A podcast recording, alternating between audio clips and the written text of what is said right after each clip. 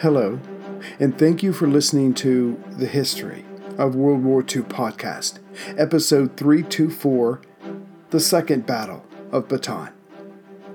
Just before General Homma pulled back his men of the 14th Army in mid February to await for supplies and reinforcements, he knew he was in trouble. After all, Guam, Wake Island, and Hong Kong had been captured.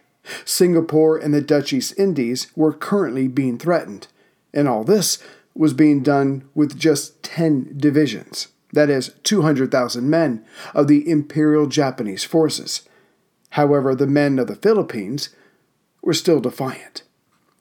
There, the locals and the soft Americans were holed up in the jungles of South Bataan, still offering resistance, though they had been on half rations since early January. Many within Homma's camp kept saying, yes, but the Americans were not the Chinese, who those in Tokyo did not take seriously. But Homma would have liked to point out that though China had been invaded and attacked for the last couple of years, it had still not fallen either. Not that this would have helped Homma with his critics. Indeed, the general's deadline of 50 days, which had ended on January 26th, had come and gone, but the resistors were still there. Worse, one of Homma's political enemies was Tojo himself, his country's prime minister and war minister. And as the American newspapers wrote of the empire's ever growing list of conquests, which included the taking of Manila, they never failed to mention that the war in Bataan was not over. This irritated Tojo. Why? Because it got in the way of other reports that said his Hohei, the typical Japanese infantryman, was a superman. He was unstoppable. But that clashed with the reports coming from Bataan. There, his men were not seen as supermen. They were being held off, resisted, and during the early months of 1942, those same Hohei were being bled, getting sick, and dying.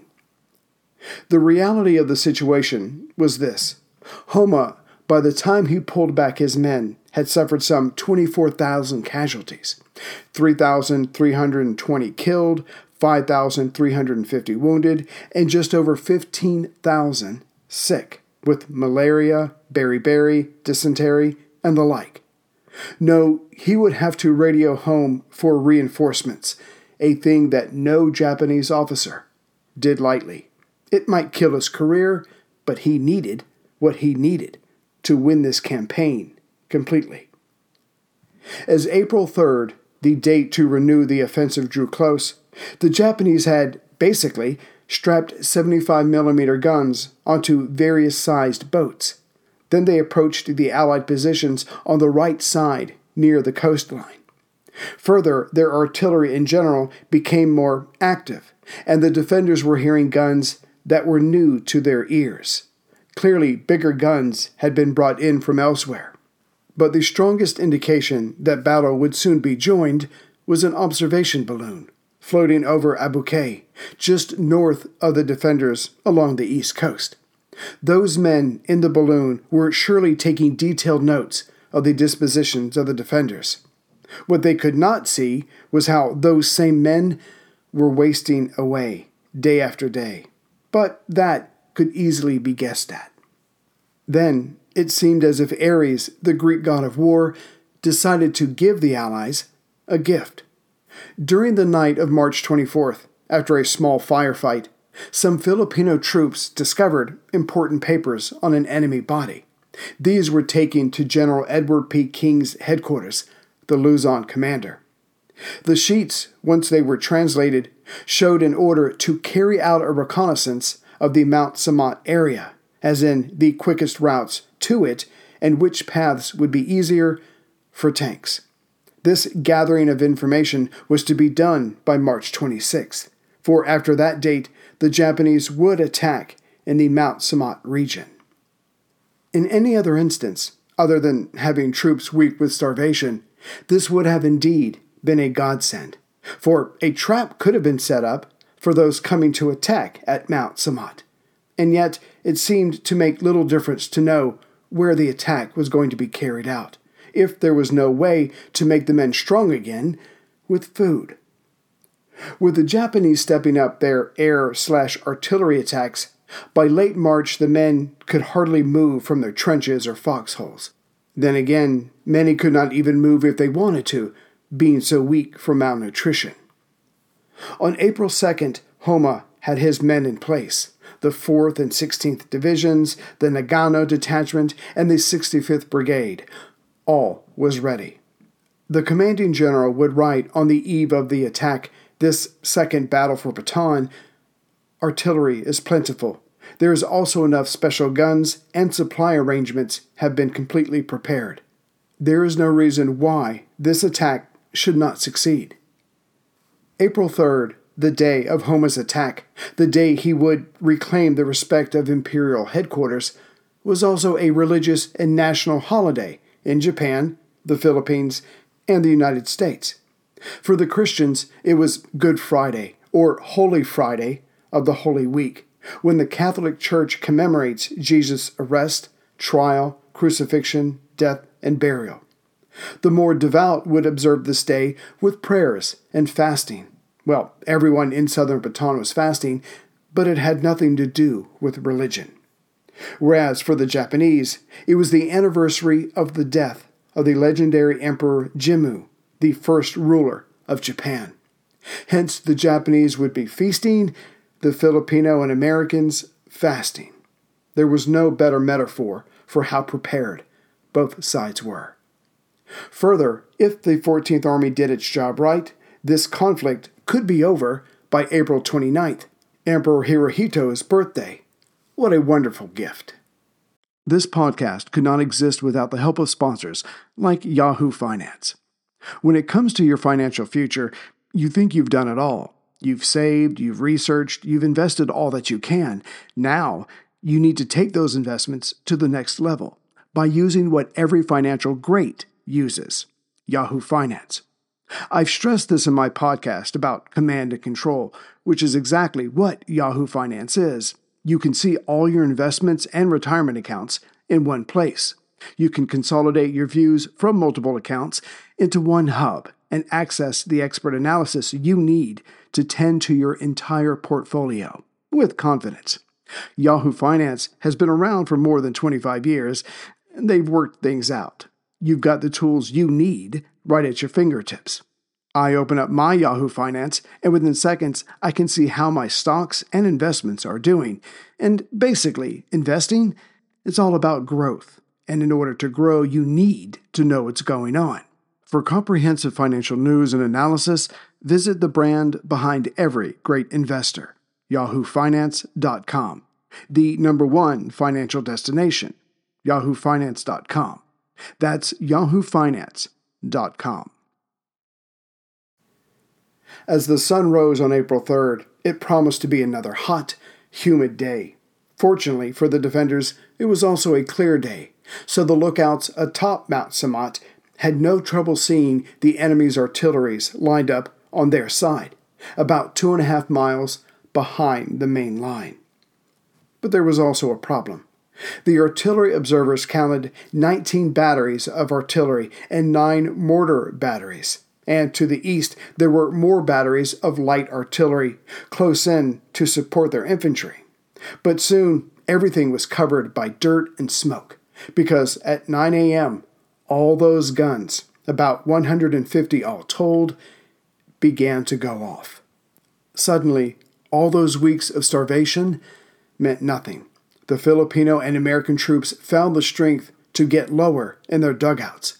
Indeed, some started digging to actually get lower, further away from all those explosions. Conversations and movement stopped. There was nothing to do but wait it out, and hopefully still be alive when it stopped. An hour later, at 10 a.m., the guns were finally getting the range of their targets that is, the men in the center of the 13 mile defensive line. And once they were able to zero in on their targets, they would only pause once for 30 minutes. That is, until 3 p.m., the jump off time for the attack. For the older American officers, when they were told of this incredible barrage, it harkened back to the days of the Great War. But here on Bataan, it was about to get worse. As the artillery was sounding off, the bombers of the 22nd Air Brigade came flying over to add to the destruction. By 3 p.m., General Mikami's Air Force would drop just over 60 tons of bombs on the defenders' line. Meanwhile, smaller planes would dive low and strafe the men, but the pilots would also point out the anti air fire from the ground to the bombers. Not that the anti aircraft guns did much good. The bombers had been told to fly about a thousand yards beyond the range of the defenders' guns. The Filipino and American troops stayed down in their foxholes. There was little else to do. But what broke their heart was watching their fortifications, weeks, no, months of work, being obliterated right before their eyes. Breastworks that were supposed to help keep them alive. As for the officers who would be directing this defense, they were affected too, as telephone lines were cut. When three o'clock came, Homma's infantry and armor moved out. The attack plan was to focus on the section of the defensive line that was just right or east of the Pantingan River, which divided the 1st and 2nd Corps' area of responsibility, which meant that this part of the line, General Lough's Sector D, received most of the artillery shells and bombs from the enemy that morning. Sadly for the defenders, this was also where Sector D was stretched thinnest and where the Japanese would make first contact. Lough's men knew they had to resist the enemy, for Sector D just happened to have three well developed north south trails, and two of these connected with the main east west trail system behind them. Of course, the attackers knew this as well, which is why Sector D had been chosen.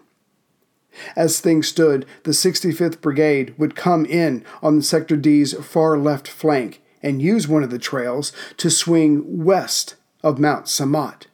This would allow the two columns of the main attack, the 61st Regiment, to use the path that was just west of Samat, and the 8th Regiment to use the path that was just east of the height.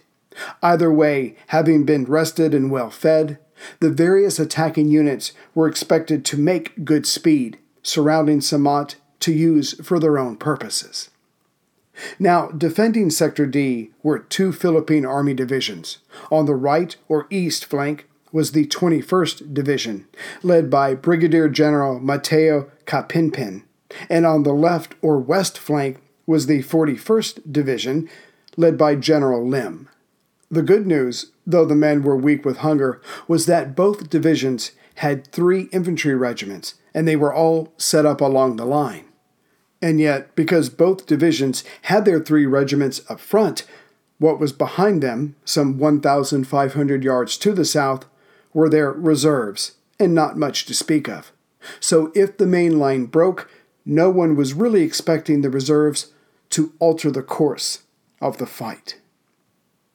As we have seen, Homma set up his attack such that these two starving Philippine divisions would have to take on the 65th Brigade of General Nara and the 4th Division with its two columns, and both had been heavily reinforced, which included tanks. But as General Homma needed this to work, and quickly, he would be staggering his, hopefully, overwhelming piercing movement of Sector D. Yes, General Nara's 65th Reinforced Brigade would attack south along the dividing line between the 1st and 2nd Corps, as would General Taniguchi's 4th Division, which made up the right wing of the two columns and included the 61st Infantry, a battalion of the 8th Infantry Division, along with supporting and service units. But as for the left wing, made up of the 8th Infantry Unit, they were to wait two days, that is, April 5th, before they charged south. Homma's thinking was the weary Allied defenders would be even weaker by then. Thus, this still fresh second attack would be able to easily drive south, then turn southeast to reach the closest point on the peninsula to Corregidor. If they could reach the southern tip, this would signal the death knell of the defenders of Bataan. As stated, the artillery attack started out that morning of April 3rd. Then at 3 p.m., the shells and the bombs started coming down further south from the line. This was to ensure the safety of Nara's 65th Brigade and Taniguchi's right column as they moved out. Now, focusing on the one reinforced battalion of Nara's that was to travel on the west side of the Pantingan River, that is, in General Jones' First Corps area of responsibility. As it was supported by heavy mortar fire, the first opponents they met, the 2nd Philippine Constabulary, was easily pushed aside. Now Nara's men on his right flank engaged and pinned down some of General Jones' men in that area, that is, Jones' far right flank, which meant that even if Jones wanted to send men over to help General Parker's 2nd Corps far left flank, he would be unable to, which is exactly what Homma wanted. As for Nara's main attack against Parker's 2nd Corps line, it was supported by tanks instead of artillery. That way, they could stay in close and help the men as they moved south. So the bulk of Nara's men clashed with the men of the 41st Philippine Division, and the plan was to stop there for the day after getting such a late start and keep the 41st tied down while wearing them down. But there was just one problem. The men of the 41st weren't there. Looking around, Nara's men were expecting a trap, but there wasn't one. There were no enemy forces. This was reported back to Nara, who was wary. Still, he ordered his men forward down Trail 29. When the sun went down, the invaders were 1,000 yards further than they expected to be. So far, so good. To the left or east of Nara, Taniguchi's column that headed out that same afternoon was being backed by the 7th Tank Regiment, and together they crossed the river in front of them and moved out. They were now in the territory where the enemy's 43rd and 21st Infantry Divisions met the center of Sector D. Here, Taniguchi was leading the attack himself and came upon the remains of two 37mm anti tank guns. Clearly, they had been decimated by the bombardment earlier that day. Taniguchi shivered for a second in thinking about what would have happened to him and his if they had come upon these guns being operational. As it was, he smiled and moved on. Finally, at the enemy's main line of defense, the firefight there did not last very long before the Filipino troops in front of him ran away.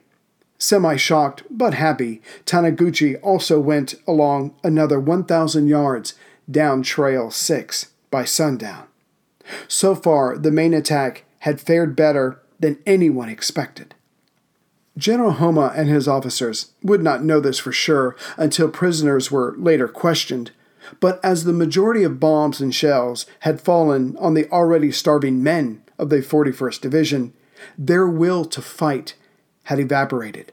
So, what did more damage, the starvation or the pre attack bombardment? Does it really matter? By sundown, the men of that part of Sector D, the 41st Division, were huddled to the south of where they were supposed to be. They were now on the western slopes of Mount Samat, as in they had ran for their lives, hoping this area, further behind the line, would see them safe. Ironically, the men of the 51st Infantry Regiment, who were also close by on the second course far left, which had escaped much of the bombing and artillery, were doing better. However, miscommunications had them falling back as well. Of course, when they saw the demoralized looks of the survivors of the 41st Division, these men had guessed they had missed most of the hell that day.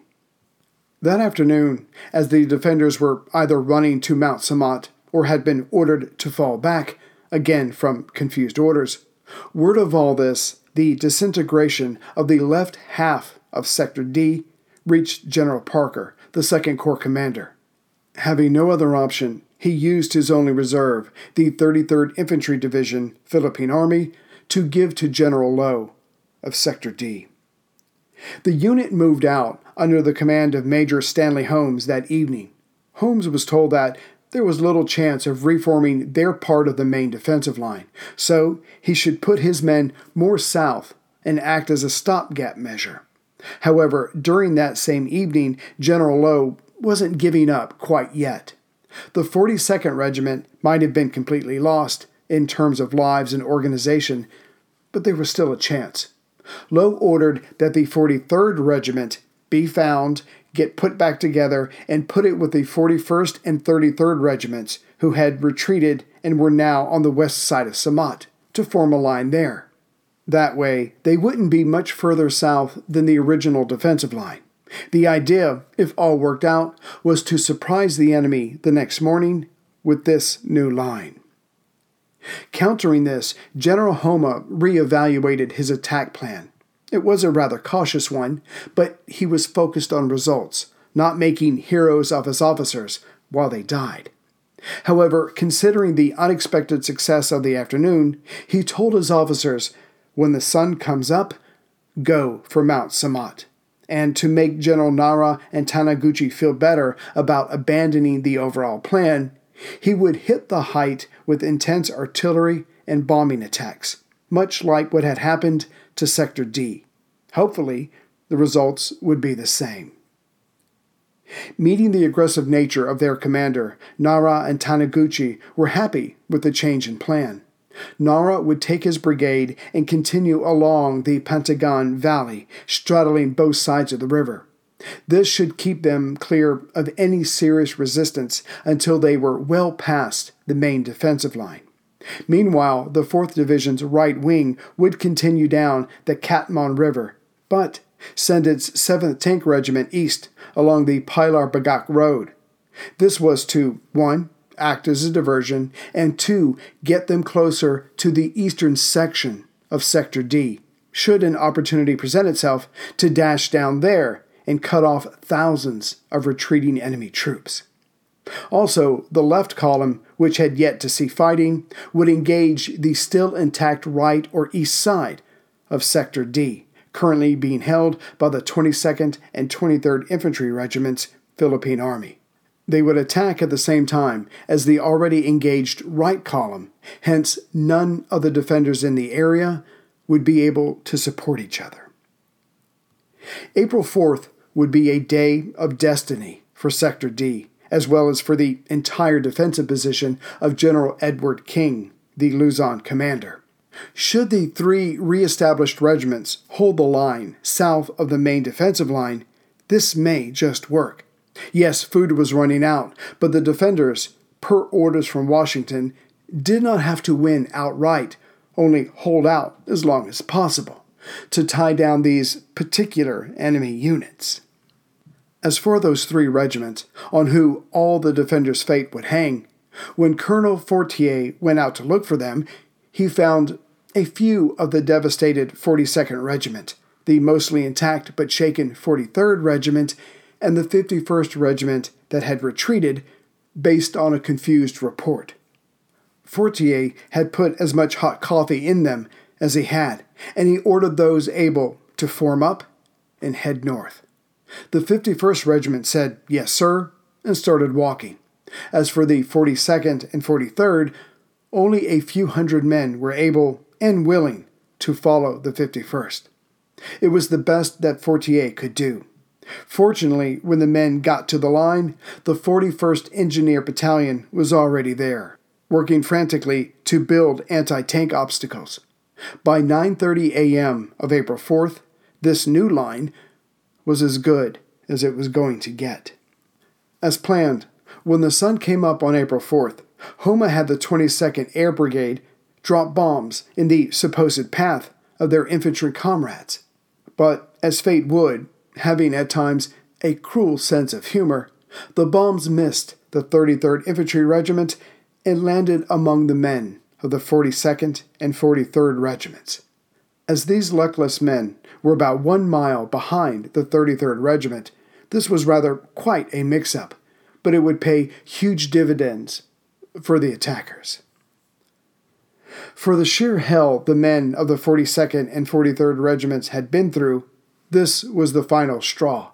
Even before the Japanese moved out that morning, most of these men fell back, having had enough of explosions, putting out fires caused by the bombs, starvation, and living each moment a whisk away from death.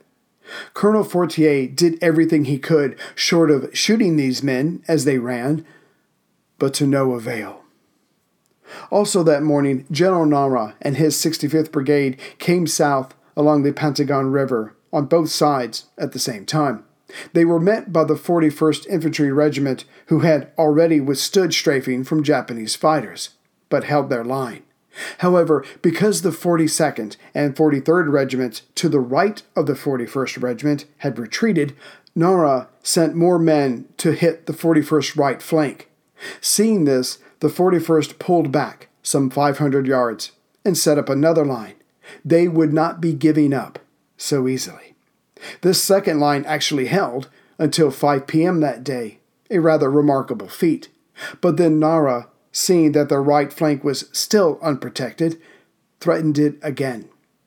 This time, the 41st pulled back 1,000 yards. This gave them enough time to bend their line into a half circle, where, if Nara came at them again, their flanks were protected by their own men, who would be on either side of the bent lines. Of course, having backed up so much, Nara and his now had control of Trail 29, which was their objective in the first place. Going back to the 4th Division's attack on April 4th, which was hitting the center and right parts of Sector D, their efforts were just as successful. Of course, when they moved out at 8:30 a.m., that was after an intense aerial bombardment and the attack was being carried out by the 7th Tank Regiment. The now already mauled 21st and 23rd Philippine Regiments did what they could, but between the bombing, the shelling, and then having the tanks run right at them, it was their turn to retreat. Even before the morning was over, General Taniguchi controlled the area that had been this part of the main defensive line. This left General Lough with only one third of his Sector D line under his control. And yet, the left wing of the 4th Division of Colonel Oriata's unit that had been held back until now rushed in, and they slammed into the 22nd and 23rd Regiments, who had, no surprise, been hit by bombs and artillery earlier that morning. The defenders pulled back about one mile, and the invading column occupied all the territory that had been abandoned. Sector D no longer existed. As the sun set, some of Homma's units were on the northern base of Mount Samat. Strangely, this left the 33rd Philippine Infantry Regiment now alone on the west side of the height. They didn't know where any of their comrades were, nor the enemy, and the Japanese didn't know this one lone regiment was still in the area. Somehow, the two sides failed to make contact. With April 4th coming to a close, the Philippine units of Sector D were shattered and pushed back to their reserve line, close to Mount Samat. Also in the area, just north of the reserve line, were the Japanese, who were amazed how far they had gotten in this one day. No matter that they were ahead of schedule, on the morrow, April 5th, they would scale the heights of Mount Samat. With the two columns of the 4th Division having blasted their way through the main defensive line, Homma wanted them to reorganize and be ready to attack the eastern side of the height tomorrow. With Nara's 65th Brigade swinging west of Samat, soon all the enemy troops around the mountain would be cut off. Adding additional pressure, Homma would also have the 16th Division and the Nagano Detachment strike along the East Coast Road, their goals being Limay and Orion. Specifically, Homma was hoping to catch the defenders off guard by switching his main thrust to the east slopes of Samat rather than the west, which had been the main focus for the last few days. Hence, General Taniguchi was ordered to gather tanks, one battalion of the 65th Infantry, and join the Japanese left column. Now oversized, it would lead the way when the sun rose, April 5th, Easter Sunday. That early morning, as the Christian observers of the defenders were attending dawn services, the Japanese artillery and bombing runs started up again. After a few hours of this, at 10 a.m., the two columns of the 4th Division headed out. Again, the oversized left column was leading the attack, with the right column acting in support. When they were both brought up short by the Filipino 21st Division, backed up by several artillery units in the area. Taniguchi's planned trip of going down Trail 4 came to a stop. However, the right column under Colonel Sato had not been stopped, so it continued to move on. As he and his were unopposed, they reached the northwest slopes of Samat and started going up. Only one platoon of the 21st Infantry was in their way, and this was quickly dispatched just before 1 p.m. Now controlling their own part of the height, the artillery that had been holding back General Taniguchi's men was exposed to Colonel Sato's fire. The artillery units, mostly Americans, destroyed their guns and retreated to the southeast. Now that Taniguchi's men were free, they resumed their advance at 2 p.m. Yet the troops of the 21st Division, though no longer supported by artillery, would not yield. Hence, Taniguchi sent some men up the northeast slopes of Samat, which allowed them to come down behind the 21st Division. Those men, like the artillery that had been supporting them, were forced to retreat. With the two columns more or less running free, by that evening the territory in front of Mount Samat and the height itself belonged to the attackers. That night, the two columns of Taniguchi were rejoined, just below Mount Samat, at the previous headquarters of the Philippine 21st Division. As things stood, before the sun rose on April 6th, the shattering of Sector D allowed the Japanese to take all the territory in front of the height and to either side of it. The left half of the line of 1st Corps had been nailed down, as had the far right line of the 2nd Corps. And on the morrow, Homma would try again, for the third time, to swing his hammer south and to the east. The enemy command would either capitulate or be pushed into Manila Bay. The results, at least for General Homma, would be the same. Greetings, everyone, from Central Virginia. Happy Memorial Day. I am uh, doing this at night, trying to get it out before I go to bed. Anyways, it's been a while, so I just wanted to thank some new members and thank those who have donated to keep things going here. It is obviously much appreciated. So, my latest members, again, they're paying five bucks a month and they get two extra episodes, kind of behind the scenes stuff. Um, the smaller stories of World War II. Uh, you have Paul Washington, uh, Paul S. from Washington Township, New Jersey. Jonathan L. from Mountlake Terrace, Washington. Jack Walter from Whitby, New Zealand. Tex Wilkins from Columbia, Maryland. That's close enough. I'll call you a neighbor. Thank you, Tex. Uh, Shannon K. from El Dorado Hills, California. That's a cool name. Richard McNeil from West Lebanon. Uh, is that New Hampshire, I believe? Uh, Ashley H. from Napa, California. Thank you, Ashley. John McLone from Townsend, Maryland. Again, neighbor. Uh, Jim Herrings from Swanville, Maine. Thomas Sparrow. Thank you very much, Thomas. And Judy Graves from Lincolnville, Maine. Those are the latest members. You've got a lot of shows waiting for you, so uh, enjoy those. And as far as those who have donated, uh, there's Chris uh, Smithwick, Michael Vernon, Jeffrey Gunter. Uh, thank you very much, Jeffrey, for the message included in your uh, in your donation. That was very nice. It really made my day. Uh, Rodney Ankeny. I hope I said that right, Rodney, and Jerome Manning. So thank you very much. And um, obviously, we will finish up the war very soon. Uh, cover the parts of the uh, Bataan Death March just to give you an idea, and then move on from there. So, uh, so again, thank you very much for listening. Uh, please don't hesitate to uh, give me a review on iTunes. Maybe tell your friends about it, and let's just see if we can keep this going. And uh, as always, take care, everyone.